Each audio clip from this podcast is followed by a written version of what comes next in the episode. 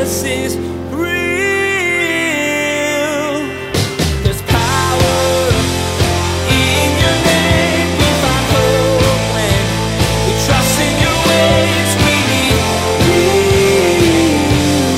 Jesus is real.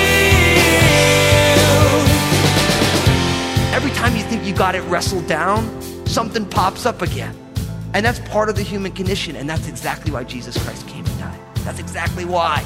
Because we want our own way. We want to be the source. We want to be the center. And so much of our lives as Christians is learning that it's not about what we want. It's about what God is doing. What God want? What's He up to? And Lord, let me be content with your will, not mine. It's in our nature to keep our best to ourselves, but not in God's nature. It seems counterintuitive to think that keeping your best for yourself means you're losing something, but that's exactly what it is. Today, Pastor Daniel continues to take us through the sacrifices God gave the people through Moses. God can take our first fruits, our best, and do something even more amazing. After all, He's the reason we even have what we do. Now, here's Pastor Daniel with part one of his message entitled The Grain and Peace Offering. Jesus is real. One of the reasons we sacrifice, there has been these offerings, is to remind us that none of these things are our source. Only God is the source. And it, that's an important reality, isn't it? Because of the fall of Adam and Eve and them as our family, our ancestors, we all have been born with hearts that lean towards idolatry. Now, when you think of idolatry, if you've been around the Bible, you think of someone worshiping a statue, right? That is one form of idolatry, but our idolatry is anything we trust in other than trusting in the living God. And so you can imagine in the culture that Moses was living in right after Egypt that they had been slaves and it makes sense that they would trust in their livestock. It would make sense that they would trust in their harvest as we're going to see the grain offering. It makes sense that they're going to trust in these things because that's their sustenance.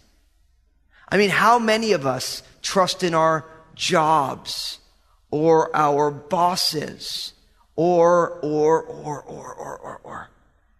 And so part of the idea of sacrifice is for each one of us to say, God, this is a good thing, but it's not an ultimate thing. You are the ultimate thing. You know, I was thinking about it this week about these idea of sacrificing and, and we all sacrifice for the people that we love. We do. It's part of what makes love work. I got to officiate a beautiful wedding just a couple weeks ago, and it was such a beautiful moment when, when you're reminded that when somebody gets married, you're forsaking all other relationships with someone of the opposite sex, except for this one person. That's a sacrifice. It really is. And, and, and a lot of people in this day say, I don't want to make that sacrifice. But you're saying, look, I'm going to sacrifice the deepest of intimate relationship with any other person except this one person. We all make sacrifices for what we love. We all do every day. And we have to remember as we're looking at the book of Leviticus that this was a, a temporary system. I believe that if God instituted a Levitical style of sacrifices in 21st century America, the offerings would be different. Because by and large, many of us don't own goats or sheep, or some of you do, but not everybody. And it's not bad if you do. That's a cool, kind of a cool thing. But you wonder what would be the sacrificial system that we'd have to say, God, you're not, this isn't my source. You're my source. So these sacrifices that we're studying in the book of Leviticus are very important for us to spend time looking at. And, and remember, we've made the point that all of these sacrifices were shadows and forerunners for God's ultimate sacrifice the sacrifice of Jesus Christ on a cross for us. That is why when John the Baptist saw Jesus, he said, Behold the Lamb of God who takes away the sins of the world. In that culture, the Lamb of God who takes away the sins of the world, that was absolutely drenched in Levitical imagery. these things that we're studying. And for you and I, we know that God asks each one of us to be living sacrifices in the book of Romans, chapter 12, verses 1 and 2. That we are all called to say, Lord, not my will, but yours be done. Not my life and my plans, but Lord, what's your plans? And most of the reason we struggle with faith is we want what we want. And we've been told that we can have it our way. Right? Our culture, it's like how many, I mean, you go to designer coffee. I want this without this, including this. Listen, I, I have a high maintenance drink. And, and, and we live in an environment where it's the customer is king. The customer gets what they want. And what that does is when you're so used to everyone bending over backwards to give you what you want, we automatically translate that type of entitlement into the things of the spirit, into our spiritual lives. And that's why we live in a classic day and age where everyone is creating God in their own image. My God loves who I love, hates who I hate, values what I value. And, and it's not saying, God, I, not your will. We're saying, Lord, my will be done, not yours. That's what we're saying. And, and God asks each one of us to get to a place in our hearts where we say, God, I don't understand what you're doing, but it's not about what I want. And really, it never has been. And it was a delusion to think that I'm the center of the universe. God, you are. And whatever it is that you want for my life, what's your plan, God? And that's us being living sacrifices. We're saying, Lord, I'm letting myself be crucified with Christ, as the Apostle Paul said. We die so that the resurrected life of Jesus may be birthed in us and through us. And isn't that surrender of the will? I mean, let's be honest. That bugger just won't die, right? I mean, I'll speak for all of us, right? Our own will, that thing, like every time you think you got it wrestled down, something pops up again. And that's part of the human condition. And that's exactly why Jesus Christ came and died. That's exactly why. Because we want our own way. We want to be the source. We want to be the center. And so much of our lives as Christians is learning that it's not about what we want. It's about what God is doing. What does God want? What's He up to? And Lord, let me be content with your will, not mine. And I, will admit, that's messy. That's not easy, given the circumstances of our lives. It's not easy. But that is still the journey that we're on, isn't it? As the people of God. So let's jump in. We're going to see Lord willing, chapters two and three today, the second two of the five offerings. So let's pick up in Leviticus chapter two, verse one. It says, When anyone offers a grain offering to the Lord, his offering shall be of fine flour, and he shall pour oil on it and put frankincense on it. He shall bring it to Aaron's sons, the priests, one of whom shall take from it his handful of fine flour and oil with all the frankincense, and the priest shall burn it as a memorial on the altar, an offering made by fire, a sweet aroma to the Lord. The rest of the grain offering shall be Aaron's and his sons. It is most holy of the offerings to the Lord, made by fire. So, this chapter, it, it really breaks up pretty simply. You have a couple of different types of grains. First, we just read these first three verses, which speaks of the uncooked grains. This is just pure flour. Okay? So this is called the grain offering or the cereal offering. And most commentators will tell you that the, the grain offering or the cereal offering was also the, the primary offering of people who were impoverished because people who were impoverished didn't have access to cattle or to be able to buy the livestock. So flour was a much more common substance. So this is primarily a provision for the people who couldn't provide some of the other, like the burnt offerings that we saw two weeks ago. Now, what's interesting is that the grain offering, if some of you are reading the King James, it says the meat offering. And so I wanted to address that real quick. So the idea of the meat offering, it's really old English for the idea of food. So uh, if you read Shakespeare, he talks about meat. He doesn't mean, when we think meat, we think carne asada, T-bone, flank steak, pepperoni, you know? but in that culture, meat in Old English, it spoke of all of the food.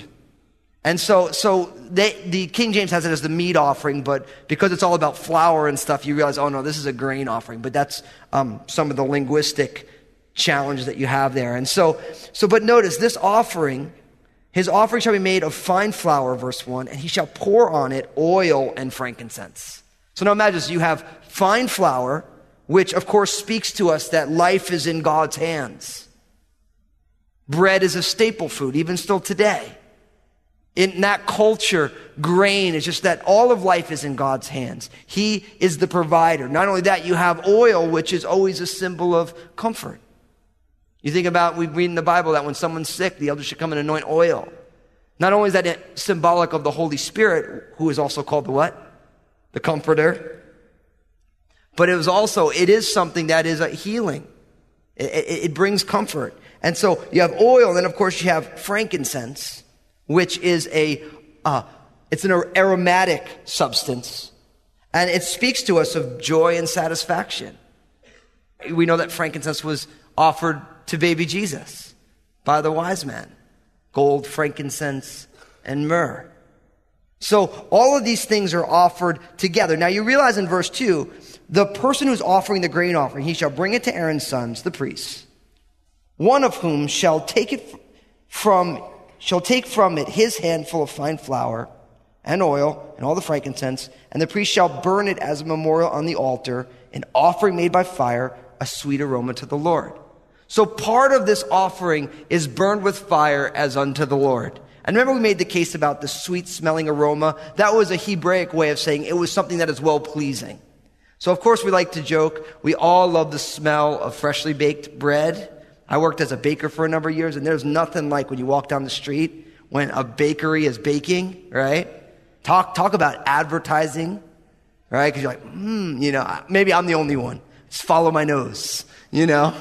But when it says that it's a sweet aroma, it means that it's well pleasing to God. That this offering is well pleasing to God. But also notice in verse 3 whatever's left over shall be Aaron and his sons. It is a most holy of the offerings to the Lord made by fire. So whereas the burnt sacrifice, it was all consumed, now a piece of it is used for Aaron and his sons. So it's one of the ways that God provided for the priests through the sacrificial system for Aaron and his sons. So it wasn't for everybody's use. It was simply for the use of the priests. And it's interesting that God's desire for the priests is that they'd not worry about how they were to be provided for. So part of the sacrifice just takes care of that. So now in verse 4 it says, And if you bring an offering, a grain offering baked in the oven, it shall be unleavened cakes of fine flour mixed with oil, or unleavened wafers anointed with oil. So now in verse 4, you get another type. Now this isn't just raw flour or uncooked. Now you have it baked in an oven. So you can imagine that somebody might just bring the actual flour, but now they're saying some people might want to be home and prepare uh, a grain offering that they actually make on their own. They bake it up. And there are some stipulations here. It says, of course, it shall be unleavened cakes of fine flour. So again, without yeast. So this reminds us, of course, of the Passover Seder, where you know that yeast makes bread rise. And so without this leaven. Now, people have always used it. It's used in the Bible that leaven or yeast is a type of corruption. We use it as a type of sin. Why? Because if you think about how yeast or leaven works, it corrupts by eating from the inside and puffing something up. So if, you know, if you ever go buy a loaf, everyone's eaten Wonder Bread here, I imagine, right? Wonder Bread, it's, you look at it, it just looks like a fat, a flat piece of bread. But if you were to get some good sourdough bread, do you ever notice when you buy a good sourdough loaf? It doesn't look like Wonder Bread, right? There's these big holes in it. Why? Because the yeast that's used is so old that the yeast eats the gluten and it makes a huge open space. That's why it's good and flavorful sourdough. But it corrupts by eating from the inside and then puffing it up. And so, once again, God says, look, I do not want any corruption in my offerings.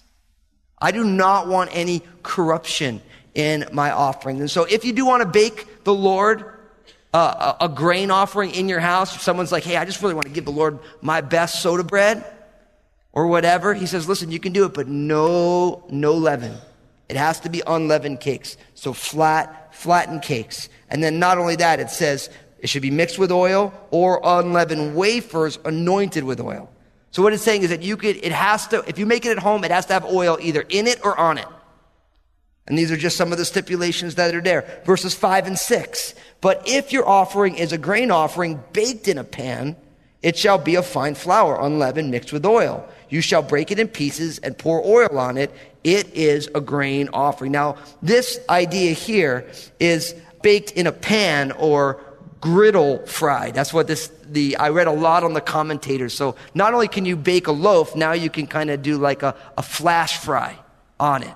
But once again, it's got the oil involved with it, and it's supposed to be broken in pieces, and oils to be poured on it. Now, verse 7, we have another type here. It says, And if your offering is a grain offering baked in a covered pan, it shall be made of fine flour with oil.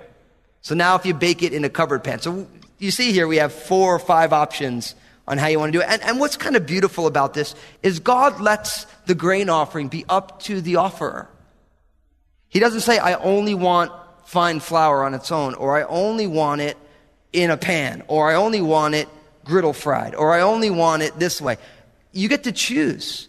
And I think that's a, an important application for us, isn't it? That the way God asks each one of us to worship Him is going to have some nuance and uniqueness to it based on who we are. And I think what happens sometimes is that we are so focused on how God is asking us to that we always want to affix that on everybody else because God is asking us to do it. And so there is some, some differentiation about how these things are to be offered. You might say, look, I really love offering the Lord this thing. And God says, great. Someone says, look, I can't cook to save my life. I'm just going to give the Lord some fine flour. God says, great. See, it's not so much about the specificity of it, it's about the intention and the heart behind it. Does that make sense? So, what I want to encourage you with that is that if you're the kind of person who would give hypothetically a grain offering that's uh, pan fried, then don't judge the person who just brings the plain old flour. You know, if, if you're the kind of person who says, look, I like to bake my bread as a loaf, that's the only way I like it, and someone else likes to fry it, don't say, oh, well, that's really unhealthy for the Lord. Don't do that. Allow people the leeway to simply respond to the Lord as He would have. Because isn't it true? It's so easy to, to, to judge people for doing things differently, isn't it? We're all kind of wired that way. Because we feel uncomfortable with the differences. But I really believe that God has given all these different ways to do it because it's up to the heart of the offerer. God is happy with the offering as long as it has a few little stipulations. Now, look at what it says in verse 8. You shall bring the grain offering that is made of these things to the Lord, and when it is presented to the priest, he shall bring it to the altar. Then the priest shall take from the grain offering a memorial portion and burn it on the altar. It is an offering made by fire, a sweet aroma to the Lord. And what is left of the grain offering, verse 10, shall be Aaron's and his sons. It is most holy of the offerings to the Lord made by fire. So again, because we've had, we get a repeat of what we already saw with the fine flour, because we've got a number of other ways, it's supposed to be offered the exact same way. Part of it is a memorial, part of it is a holy offering for Aaron and his sons. Very simple. Now in verse 11, no grain offering which you bring to the Lord shall be made with leaven. You shall burn no leaven nor any honey in any offering to the Lord made by fire. As for the offering of the first fruits, you shall offer them to the Lord, but they shall not be burned on the altar for a sweet aroma. For every offering, verse 13, of your grain offering, you shall season with salt. You shall not allow the salt of the covenant of your God to be lacking from your grain offering. With all your offerings, you shall offer salt. Now, here we start getting some stipulations to how God wants it. So, so not only is it not to have yeast and these things, but once again, he comes back. No grain offering shall be with leaven. In, in verse 11, we've already talked about that. Then notice this. Then he said, For you shall burn no leaven, nor any honey in any offerings to the Lord made by fire. Now, I spent a lot of time trying to find, well, so what's the deal with the honey? And what's interesting is when the Bible's silent, we don't like to remain silent, so everybody comes up with an idea. And there's some really good, plausible reasonings for it. One is they're not in the promised land yet. And promised land is a land of what? Milk and honey. So some commentators would say that the reason honey was prohibited was because it's a foreshadowing because they haven't come into the land yet. And they're not quite there. Could be a plausible argument. Um, some people wrote that God doesn't quite have a sweet tooth, doesn't like honey bread. I thought that was more humorous than anything else. Um, to be honest with you, I don't really know why. Don't really know why. And so, but it is an interesting stipulation. So no yeast, no honey. And then, of course, in verse 12, it starts talking about the offering of the first fruits. You shall offer them to the Lord, but they shall not be burned on the altar for a sweet smelling aroma. Now, this is, remember the idea of the first fruits. The first fruits was the beginning of the harvest.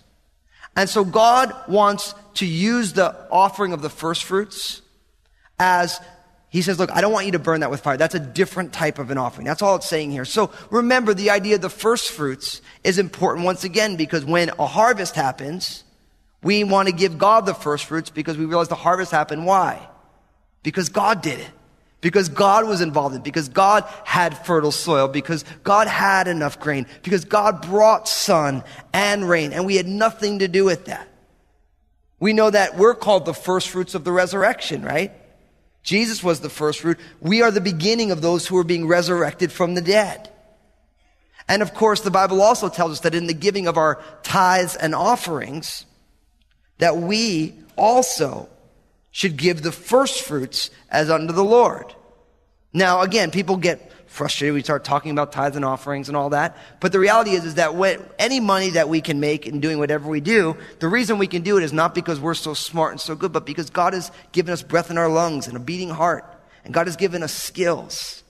And so that idea of the first fruits, again, but that's a different offering than the basic grain offering. And then the next stipulation, verse 13, and every offering of the grain offering you shall season with salt. You shall not allow the salt of the covenant of your God to be lacking from your grain offering. With all of your offerings, you shall offer salt. Now, salt. Every single offering needs salt. Why? In that culture, salt was the number one preservative. If you, if you had a piece of meat and you need it all, you rub salt on it because salt prevents decay. That's the number. Now, you know that Jesus said that we should be the salt of the earth, right? Now, again, you put all this together. If every offering needs salt, we are living sacrifices, and then he says, You're the salt of the earth. We know that our speech is to be seasoned with salt. So, again, the idea is that the words that we speak, the way that we live our lives, just like these offerings, should have a preserving agent to it. We should be preservatives and not the bad kind that you don't want to eat, but we should be a pure preservative. Jesus is real. Today we heard how leaven represents the sin in a person's life. It's not about the specificity of the grain offering, but the heart behind it. Your offering may be different from someone else's because we all respond in different ways to the Lord. It's our joy to bring you Jesus is Real Radio each day here on this station.